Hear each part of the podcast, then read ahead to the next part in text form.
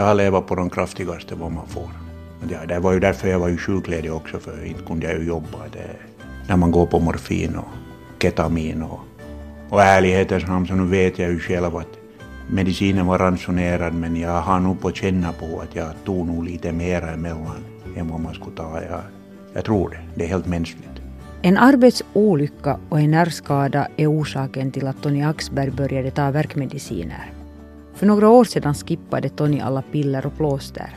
Han väljer istället smärtan. Det verkar så mycket att om man slår in en gaffel i en frisk hand så då vet man vad min hand verkar. Emellanåt så gråter man. Nu till exempel bara att tårarna rinner. Inte nog med den krossade handleden. Tony drabbades också av så kallade mördarbakterier. Benen blev helt svart på morgonen. Jag slapp upp till kamraterna till Karis och sen tappade jag medvetande. Och sen vaknade jag efter två månader. Men den djupaste tragedin i Tonys liv var när 13-åriga sonen förolyckades. Det var en olycka. Han blev under den här stenpelaren. Dog direkt tack och lov. Att han inga behövde, vad heter det, lida för han var likadan som mig, att han var hållit igång människa hela tiden. Så skulle han ha hamnat i någon rullstol eller någonting så det skulle ha varit helvete. Det här är ett samtal om livet med pensionerade yrkesmilitären Tony Axberg. Jag heter Tina Grönros.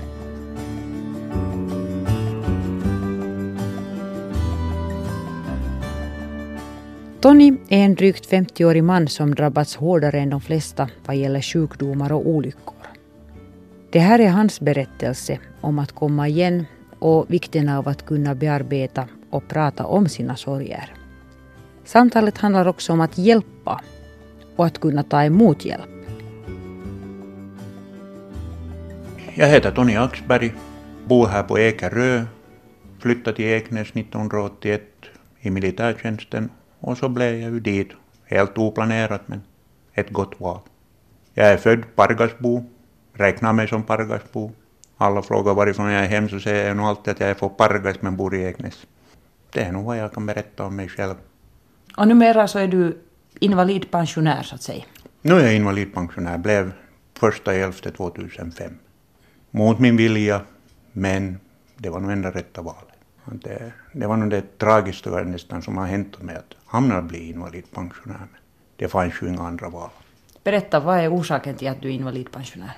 No, jag skadade armen 1990, blev under en kanon och krossade handleden. Och sen vad heter det, fick jag nervskador i den och opererade den och böt ben i den och spikade ihop den men den blev aldrig bra. Den verkar hela tiden. Den verkar så mycket att om man slår in en gaffel i en frisk hand så då vet man vad min hand verkar. Och den verkar hela tiden? Hela tiden. Emellanåt så gråter man. Nu till exempel bara tårarna rinner. Och sen är ju det att jag sover ju så lite. Att jag, jag har ju bara en sömn på tre, fyra timmar per dygn. Att jag måste ju hela tiden hålla på med någonting. Då håller jag, har jag ingenting att göra så då sitter man och då börjar man fundera på handen. Då, då är det ett helvete.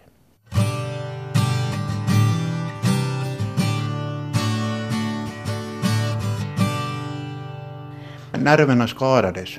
Det blev sån kronisk värk i det.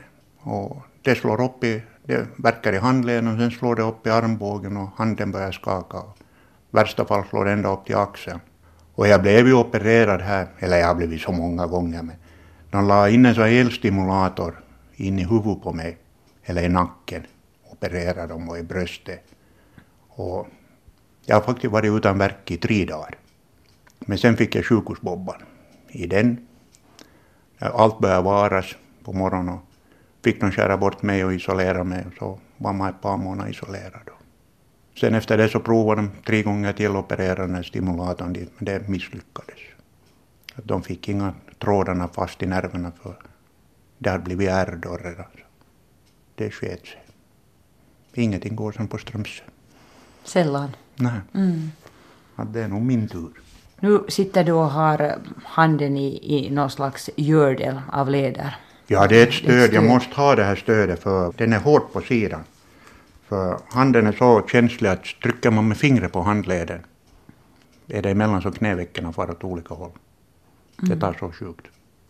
Att jag måste hård. ha det här stödet. Och sen är det här stödet hindrar mig att böja på fingrarna för när jag böjer på fingrarna så drar senorna över det där området. Och det tar slut. Mm. Men det här stödet tar jag nog bort när jag kommer hem. För när det leder så det svettas. Att det är nog sånt att jag sätter på när jag får ut. Ska jag göra någonting så måste jag ha stöd. Men du använder ändå din hand? Jag har ju två fingrar kvar. Så de använder du? Jo, jag har ju byggt det här huset med den handen. Jag är envis, det är jag. Jag kommer ihåg när jag spikade ut där väggen så ville inga hammaren hållas i handen och drog jag fast den med Jesus-tejp den där hammaren så fick jag spikat. Ja, jag har nog alltså, jag utsparat på den heller. Kanske den skulle vara i bättre skick om jag skulle ha sparat på den men man måste ju leva om. Du är högerhänt? Jag är tvåhänt. Jag kan göra allt annat med vänstern förutom skriva. Jag har aldrig lärt mig skriva. Men tidigare var du säkert högerhänt helt? Nej, alltid varit tvåhänt. Okej, okay. men det har varit... Det, är, jo, det är ju... Skulle jag inte ha varit det så blåsten skulle man ha varit. Eller då skulle man kanske ha lärt sig. Men från 1990 när du blev skadad till 2005 när du sen fick eh, invalidpension, det är en jättelång tid. 15 jo, år. Jo. Så nu har du ju varit på jobb under den tiden? Eller? Hela tiden. Hur har du klarat det med den verken? Man ska inga gnälla. Jag brukar inga gnälla. Man går och man går och det tog sjukt emellanåt. Och sen ble, den blev ju värre och värre hela tiden, den steg ju så stegvis. Då. Sen blev det ju till slut så att jag på jobb att jag, jag svimmade när jag slog den någonstans så tappade jag medvetandet och rasade ihop. Det gjorde så ont alltså? Jo, och sen började, sen började det vara så att jag var så mycket på operationer och sjukledigt att det var en enda valet att sätta mig på pensionen. Att det var nog brigadkommendorn som ringde och sa att, att första elfte 2005 och nu kändes det ju för jävligt då om jag är ärlig med men det var nog det rätta sättet. Hur gammal var du då?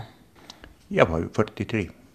Nu känns det ju lite sådär. Men jag var så zombie att jag visste inte så mycket av världen. Jag berättade alltså, du har ju ätit mycket verkmedicin. Otroligt mycket. Jag har levat på de kraftigaste vad man får. Allt sedan 1990 eller? Nej, nej, här i slutet alltså. I mitten på 2000-talet så började det vara så kraftiga att Ja, det var ju därför jag var ju sjukledig också, för inte kunde jag ju jobba. Det, när man går på morfin och ketamin och så, jag visste ju ingenting. Och ärlighetens namn så nu vet jag ju själv att medicinen var ransonerad men jag har nog på känna på att jag tog nog lite mera emellan än vad man skulle ta. Jag, jag tror det, det är helt mänskligt. Du tror det? Du vet det egentligen? Nej, jag vet inte. Vet du. Det, mitt liv var nog så att jag, jag, har så, jag har flera år som en tummar. Det är helt svart. Du minns ingenting? Nej. Jag kan se, jag får, skulle jag helst ha fotograferat den tiden så skulle jag kanske se lite bilder men jag har nog mycket luckor. Jag var emellanåt in på sjukhus och så fick jag direkt i ådrorna. Jag låg fast i sån här smärtpump på smärtpolikliniken i Helsingfors. Och där provade de. Och först i början med den här verken var ju det att man trodde att man hade fel mellan öronen.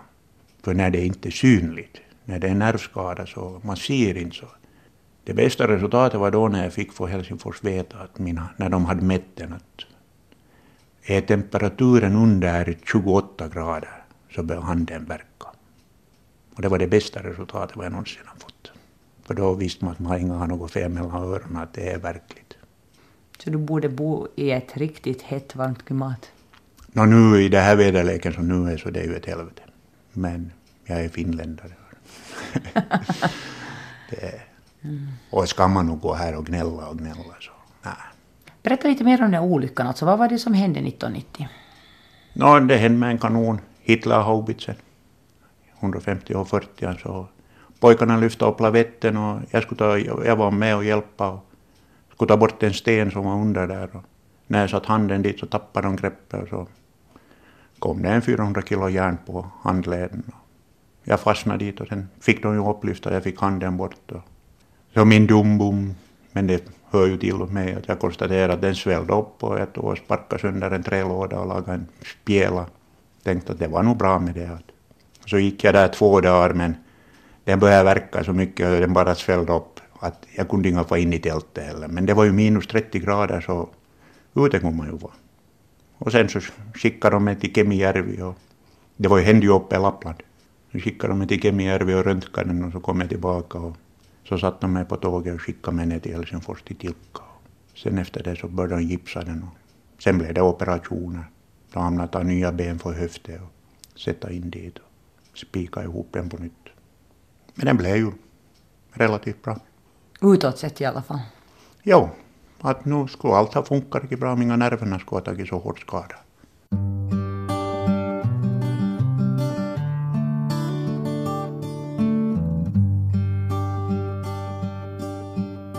Här fortsätter samtal om livet med Tony Axberg som i januari 2012 lämnade sina verkmediciner. De här åren som du säger själv att du inte egentligen minns någonting av för att du fick så starka mediciner så hur känns det? Jag brukar inte tänka på det. Det som har hänt så har hänt och jag lever vidare. Jag är i inga börjar grubbla på sådana här saker. För börjar man grubbla så man får ju fel i huvudet.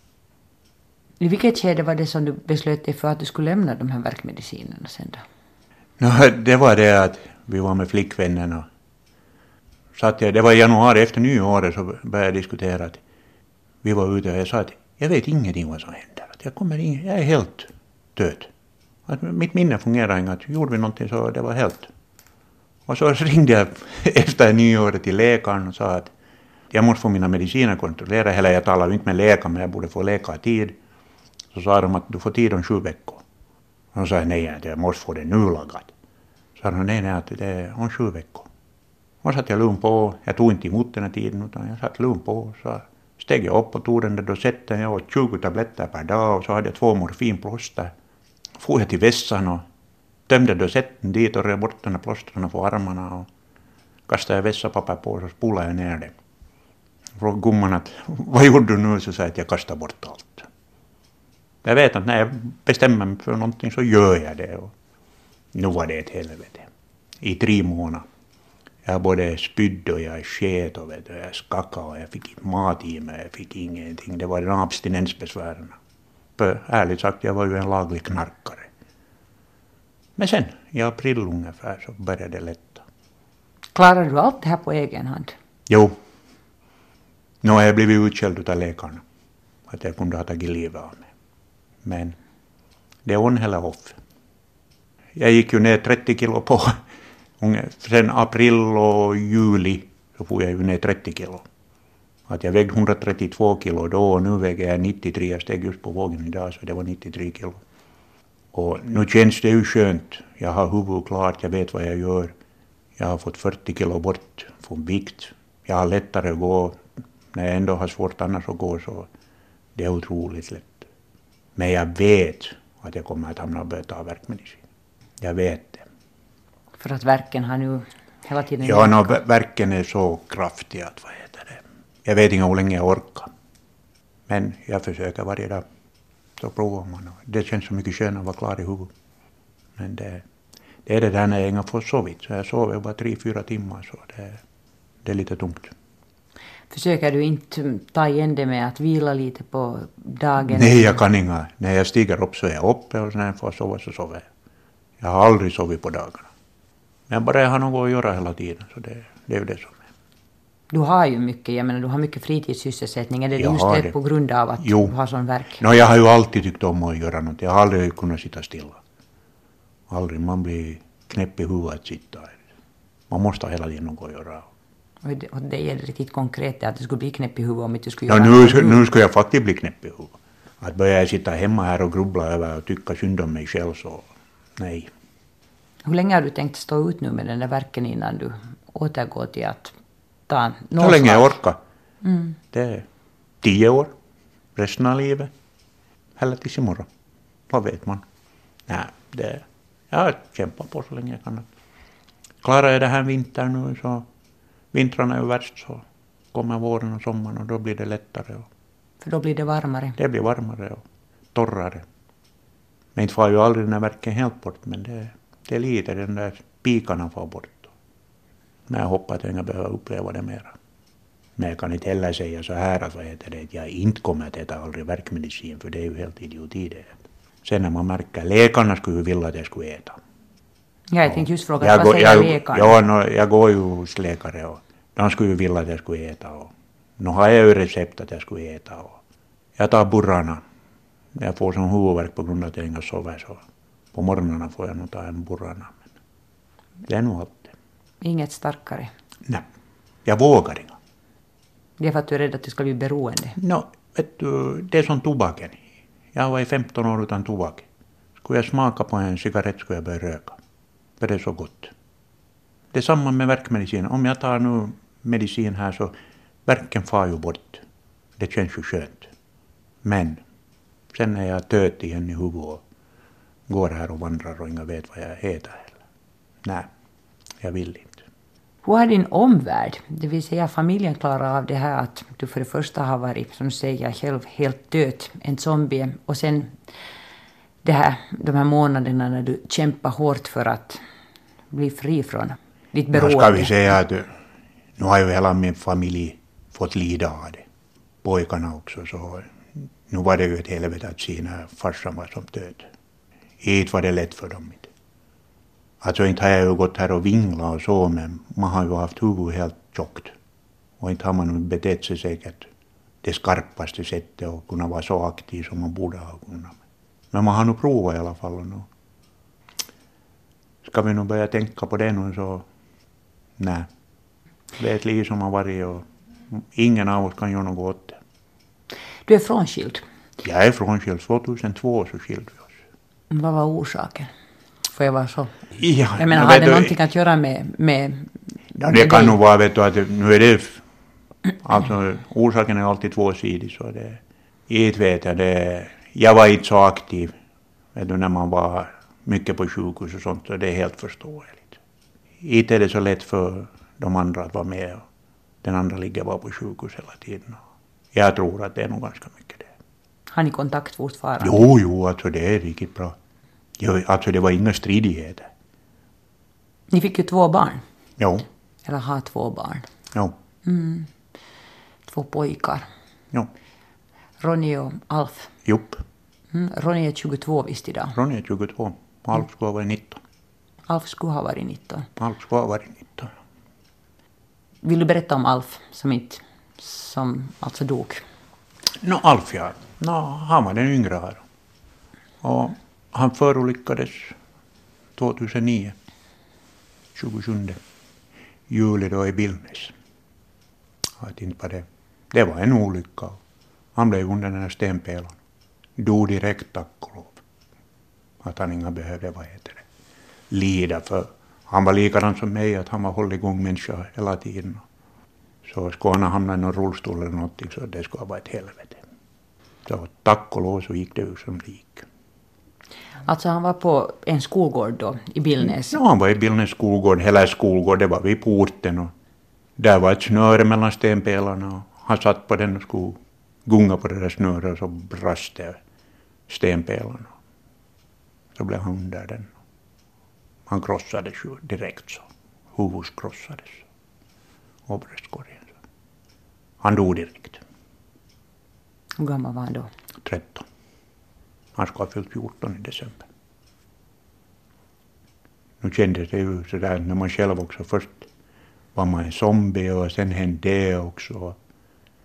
Så nu drog det ju ner en ganska radikalt. Men jag har försökt klara med det att jag har pratat hela tiden om det. Och pratat med kamraterna och de har också förstått det och de har blivit öppna. Att det var ju så i början när man när han hade gått bort och när man mött kamraterna så vände de sig och såg åt ett annat håll eller gick åt något annat håll. De ville inte träffa en på det viset och börja prata för det är helt förståeligt att vad ska de börja prata om? Hur ska de ta det? Hur ska man beklaga sorgen? Ja, no, det är ju helt förståeligt. Men jag har hela tiden pratat öppet om honom och han är hela tiden med. Och kaverina har märkt samma sak och ingen är rädd att nämna hans namn. Att när vi var och jagade också så han var ju alltid med på jakt. Han tog ju jaktkort som tolvåring. Alla kommer ihåg det och de kan säga riktigt bra. Ser du, Alfen var ju här då. Riktigt så öppet. Ingen försöker skymma undan det. Så ska man ju ta det. Att börjar man glömma någon människa så då är det ju riktigt. Och börjar jag sitta här bara och sörja, nu sörjer jag ju hela tiden. Förr grät jag varje dag, sen grät man en gång i veckan. Och nu går jag ut i graven och tänder på ljuset hela tiden så att det brinner hela tiden ljus där. Att inte det är ju Men inte kan man bli sådär heller att man ska gå och sörja och sörja och sörja. Man måste ju leva vidare. Han är med och han, nu kommer man ihåg. Det kommer händelser här hemma också som man ser honom och så konstaterar man att ja, det var då. Det är ju lätt att prata så här efteråt men inte var det så lätt i början. Inte vet jag heller att är jag för kall människa att man gör så här men det är mitt sätt att överleva. Och livet går vidare och man måste tänka på framtiden. Hur mycket pratar storebror Ronny om det? Inte pratar han så mycket om det. Han är, han, nu pratar vi emellanåt och nu ser vi mig inte, har vi så allmän diskussion. Jag tror att han har lite svårare. Nu kommer det ju fram såklart emellan när vi diskuterar. Han är närvarande men, men, men, men, inte vet jag vet. Du en bror är en bror. Men han har nog klarat av det. Han har ju sin flickvän. Livet går ju vidare bra för honom också. Så. Och har flyttat hemifrån? Och... Jo, jo, tror han har ju bott länge hemifrån. Han var hit och vände emellan när han flyttade tillbaka från Helsingfors hit och så, nu bor han uppe i Karis. Jo, det går nog bra för honom. Och det är det viktigaste.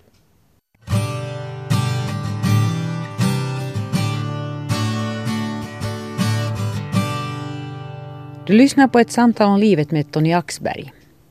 Tony bor i ett stort hus cirka 10 kilometer från Ekenäs. Här har han renoverat och också byggt till. Nu de här senaste två åren så har jag fått det nu. Här är ju saker och ting som borde ännu göras i källarvåningen. Det är ju helt beboeligt och allt fungerar men man borde få en ställen lagat.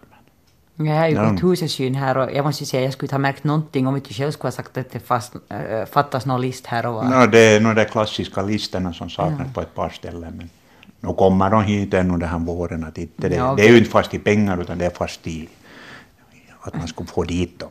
Mm, jag kan säga att här är väldigt gemytligt och trivsamt så att jag tycker inte alls att jag skulle märka att det varken fattas pengar eller, eller inspiration. No, det är ju det att vem orkar sitta och potta här alena? Det, man vill nog hellre få ut och fotografera och hålla på med det. Men nu måste man ju ha ett hem. Ett hem är ju ett hem. Jag brukar säga att det är ju inget dockhus. Man ska ju leva här. Du trivs här? Jag trivs här, jo.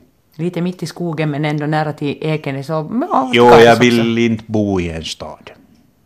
Jag vill inte så att... Jag brukar säga att Far jag ut och pissar på äppelträd så kan jag pissa i fred på det där äppelträdet utan att det rinner över på grannen. nej, jag vill nog bo. Jag har ändå så nära. Det är ju klart att man är ju bilbunden när man bor här men det tar tio minuter så är jag inne mitt i centrum. Mm. Så, nej, jag trivs bättre här.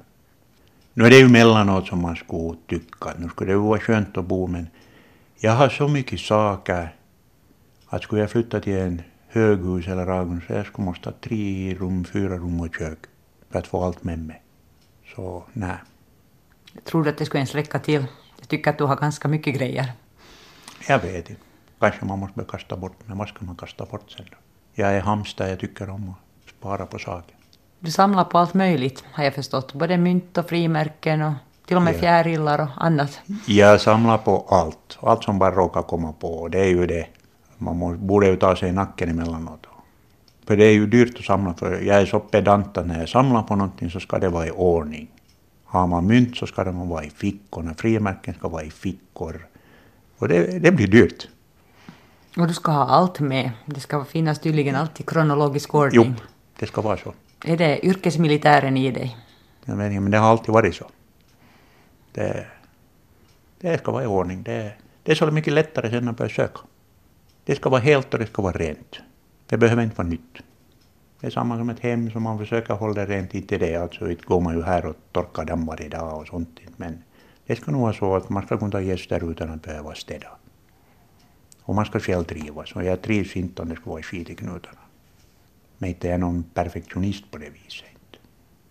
Då ska man nog få ligga här hela tiden och jobba. Du samlar också på kameror. Du har en imponerande samling av olika kameror och, och, och fotografering är ju ett av dina största intressen. Hur kommer det sig? No, det där fotograferingen har ju börjat, det, jag tror att det kom lite från min muffa. För min morfar har alltid varit fotograf och han fotograferade så fick jag redan som liten pojke på slutet på 60-talet så fick jag vara i vässan hans och laga bilder. Och när han satt där och lagade sina bilder dit och man fick se när de kom fram, svartvita bilderna, så det väckte ett intresse. Och han hade alltid kameran med och han tog sina bilder. Sen fick jag min första kamera ja, 1972 som jag visade åt det där och min Kodak. Mm. Men den plitsade jag ju på då. Det var nog nu plitsade och jag har ju alla negativ, de är nu i mappar dit, kronologisk ordning. Också de? Också de, det enda sättet. Och vad heter det?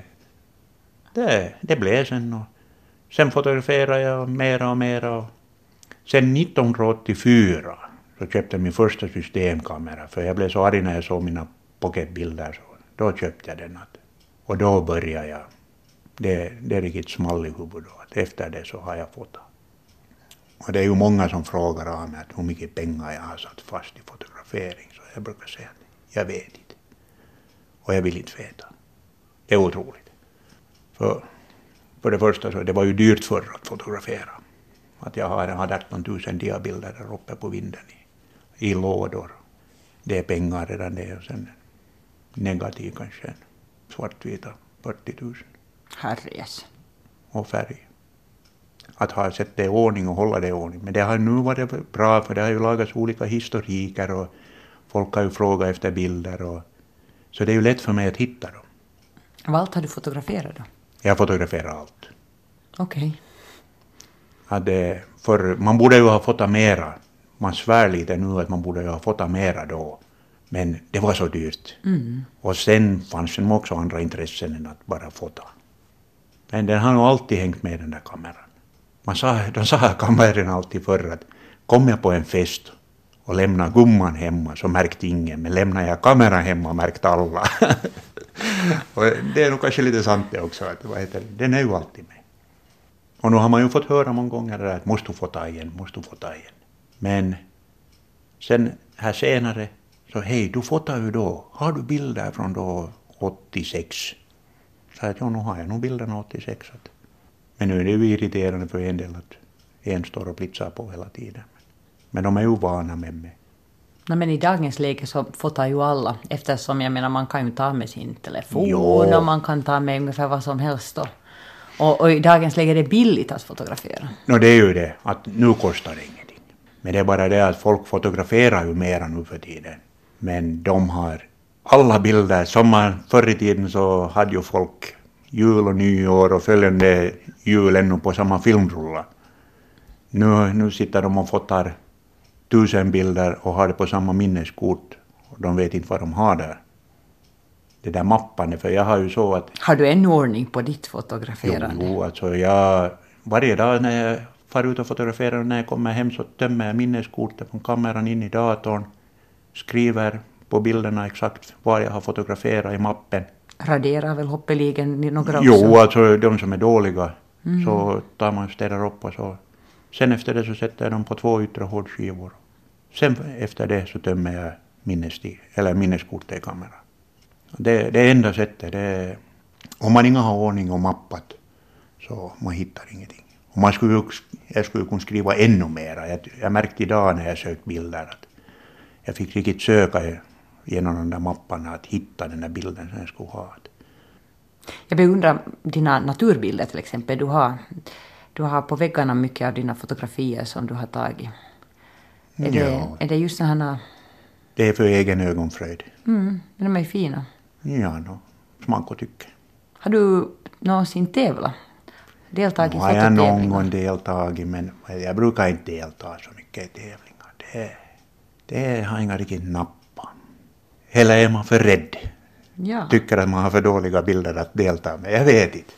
Men det har jag nog inte. Nu har jag ju någon gång och då när jag har deltagit så har det ju gått bra.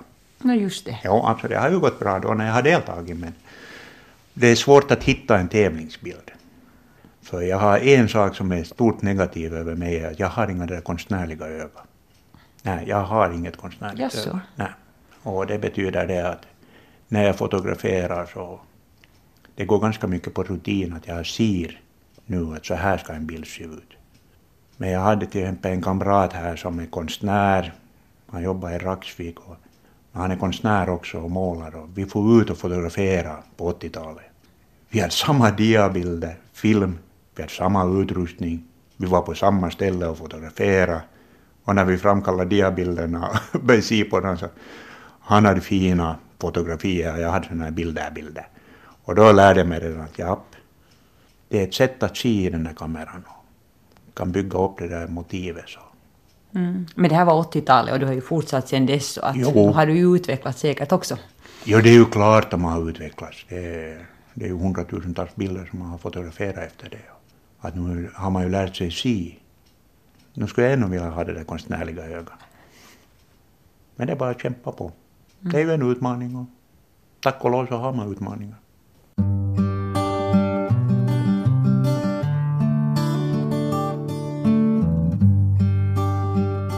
Här fortsätter samtal om livet med Tony Axberg. Förutom olyckan 1990 så har du varit med om en sjukdom som tänkte ta koll på dig. Var det någon 2005, Det var 2006. Ja, okay. Han var två månader pensionär. Så fick jag den där så kallade dödarsjukan i benet som äter upp köttvävnaderna på nolltid. Alltså någon slags streptokocker då? Det är någon streptokock eller något. Jag vet inte riktigt vad det är. Benet blev helt svart på morgonen. Jag slapp upp till kamraterna till Karis och sen tappade jag medvetande och sen vaknade jag efter två månader. Är det sant? Ja. och vad var orsaken till att du ja, fick det? Ingen vet. det är en varit... konstig sjukdom. Det, den bara kommer, det är någon bakterie eller någonting som kommer. Hade du haft något sår i benet? Nej, ingenting. Utomlandsresa? Nej, nej, nej. Jag har ju bara varit på sjukhus, herregud. Nej, det, den bara kom och det, låret blev helt svart och nu har jag allt kött allt, det är ju bortskuret. Höger ben? Höger benet från midjan ner till, ner till bristen. Jag brukar visa så här i tecken och berätta det här får ju på några timmar. Okej. Okay. Nu har du ju benet kvar men att nu är det ju ganska ärrat. Jag brukar säga att ärren mäter man i meter eller kvadratmeter. ja. Ja, alltså det, det var nog hemskt hemsk sjukdom. Att han sa kirurgen då att skulle det varit fem år tidigare, alltså 2001, så då skulle de ha klippt av benet. Men nu lyckades de rädda benet? Ja, för skulle det ha farit i magen skulle jag varit död. Mm. Att de fick det kapat. Sen låg man två månader Att jag var ju sex månader på sjukhus. Och det var... De sa att jag kommer att sitta i rullstol och ha svårt att gå. Ja, så skickade de mig till Mjölbolsta på rehabilitering. Och så hade jag en Irma Malm där som hjälpte mig. Och först så kracklade jag upp dit och gick på kryckor. Och så efter, jag var väl, nu var jag tre månader så sa jag att när jag började klara mig på kryckor så sa jag att de här kryckorna kommer jag att kasta bort. Jag går inte härifrån med några kryckor. Sen när vi, jag slapp hem efter midsommar, eller till midsommar var det. Så då gick jag med kryckorna till dörren till taxin och sjuksköterskan fick ta dem. Så hoppade jag på ett ben sen till, vad heter till taxin. Och jag fick nog skaffa en käpp åt mig men jag tror att tack vare envisheten så går jag. Jag kan ju inte springa mer, det, men jag har nog sprungit tillräckligt i mitt liv. Men springa har nog fått vara. Men, men nu har jag lite problem med det här höften eller benet. Att när jag lämnar verkmedicinerna så har nu det här benet börjat verka. Jag tänkte just fråga, att har du värk i benet jo. också? Men det har du. Ja, mm. att jag... Men går jag hela tiden lite så är det bättre. Så det gör ju också att du håller igång hela tiden? Ja, för höften och knäskålen så fick så mycket stryk att, att nu är det emellan som jag tappar kontrollen på benet. Att det börjar släpa. Men det är bara en stund så går man. Jag gjorde i somras så bestämde jag mig ett och tre att nu får jag till Lappland och vandra så hoppade jag i bilen och så körde jag upp till Kilpisjärvi och så gick jag 58 kilometer med ryggsäck på ryggen en vecka. Och bara för att konstatera att det gick. Lite problem hade jag för efter ungefär 40 kilometer så måste jag ta en paus på två dagar. Knäskålen och vristen smällde upp så mycket att jag fick problem. Men då for jag till bilen och så körde ner till Lofoten och så var jag två dagar i Lofoten och gick 10 kilometer där och så jag smått vandrade bara. Såg på naturen och fotograferade. Så får jag upp tillbaka till Kilpisjärvi och så fortsatte jag. För jag skulle gå upp på Sana För jag sa att tusen meter i eget land, det vill jag. Sana är ju tusen meter och 28 meter. Så jag får upp på den toppen. Nu har jag gjort det. Du är envis. Jo, jag är envis. Och har jag bestämt någonting så gör jag det. Men kanske det är det som håller mig igång. Att skulle jag bara vara sådär att hängånger och inga vara envis, så vad skulle det bli då? Jag brukar säga att man ska inte sitta och tycka synd om sig själv. Det finns alltid sådana som har det värre. Det här samtalet handlar mycket om olyckor, sjukdom. Det har varit i mitt liv ganska mycket. Mm, elände. Ja. Ändå så tycker jag att du verkar vara en ganska sån positiv person. No, jag försöker vara glad och tänka positivt. Det, man måste tänka positivt. Hur tycker du att du mår idag? Uh, om man lämnar bort verken och sånt så bra. Det är som man lagar sitt eget liv. Det är, jag mår bra. Men den där verken, Den är inga bra. den finns där hela tiden. Ja, den är nog där. Den är nog jävlig men, men man ska inte gå och tänka på den. För går jag och tänker nu när vi har pratat om det så nu verkar han den som fan. Klart det. Ja, när vi sitter och diskuterar den här saken. Men, men det är gå, gå, gå och röra på sig. Och, när man är käng blir man ju aldrig. Och inte kan man riktigt börja gå med shorts heller så som benen ser ut.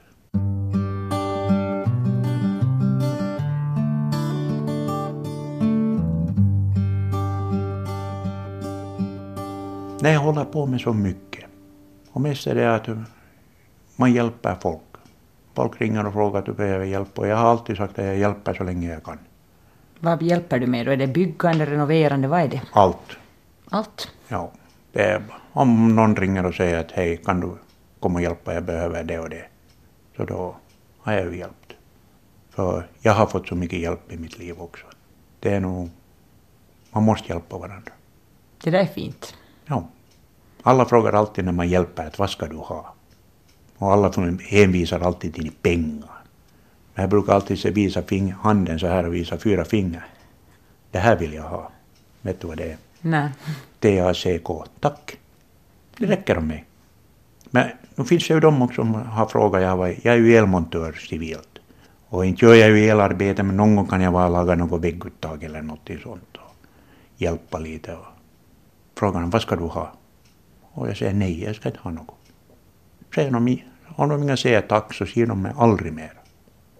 Om inte en människa kan tacka för det som har hjälpt så, då är det.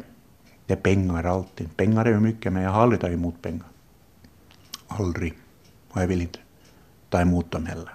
Om inga jag själv behöver sätta utgifter såklart. Det där är nog rätt så ovanligt. Nej, inte det är ovanligt. Ah, jaha. Ja, jag inte vet jag vad du har för vänner, jag inte men... Inte har mina vänner aldrig varit så att, vad heter det, de kommer och hjälper mig och säger att hej, får jag 100 euro? Nej. Nå, rätt har du ju i det också. Ja, Ja. sant. Det, man hjälper varandra och det är så. För nu var det ju roligt så här när jag spikade huset, före jag förstorade det, så hade jag halva väggen nog bredforad och då kom ju mina arbetskamrater ett och tre på en torsdag. De kom på onsdagen och si att fråga av mig att har du bräden och då hade jag armen i gips. Att vad heter det, har du bräden? Jo. Är de målade? Jo. Har du spik? Jo. Ja. Och jag funderar, vad är de intresserade av att komma hit på en onsdag och fråga? Men på torsdag eftermiddag så kom hela gänget på. De hade stiggor och de hade hammare, de hade allt med sig. Så sa det pang, pang, pang och så spikade de hela ytterväggen. Så var det allt bredfodrat på en nolltid. Jo, det var ju jättefint. Ja, det heter så kaveria är jättetä. Nu förstår jag att du hjälper dina kaverin också. Jo. Mm. Man ska komma ihåg att det är, ingen är någon sån här stålman och klarar utan man kan alltid bli skadad utan något fel och få något men om man inte klarar sig. Så. Och någon gång kan det vara en själv som behöver hjälp. Och just nu är du en sån som gärna hjälper andra. Jo, för man vet ju aldrig när man behöver hjälp själv. Det är ju klart, jag har ju alltid haft svårt att begära hjälp. Att jag försöker nu klara av med allt så långt som möjligt själv. Jag brukar säga att jag vill alltid sluta varje samtal med något positivt. Men livet är ju positivt. Nå, livet är ju positivt. Mm. Och du är en seg jävel. Jo, no, det försöker jag vara. Men det där, men ändå så känns det så att jag har en liten klump i halsen nog att, att ja, att, att en del ska drabbas mer än andra. Nu finns det sådana som har det värre.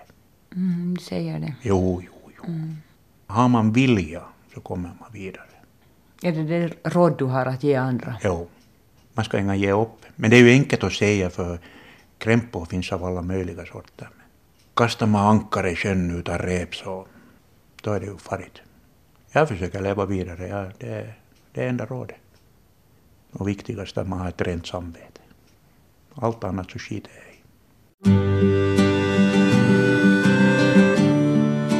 Du har lyssnat på ett samtal om livet med Tony Axberg. Pargasbo i själ och hjärta, men bosatt i Ekenäs sedan 1981. Jag som gjort programmet heter Tina Grönros.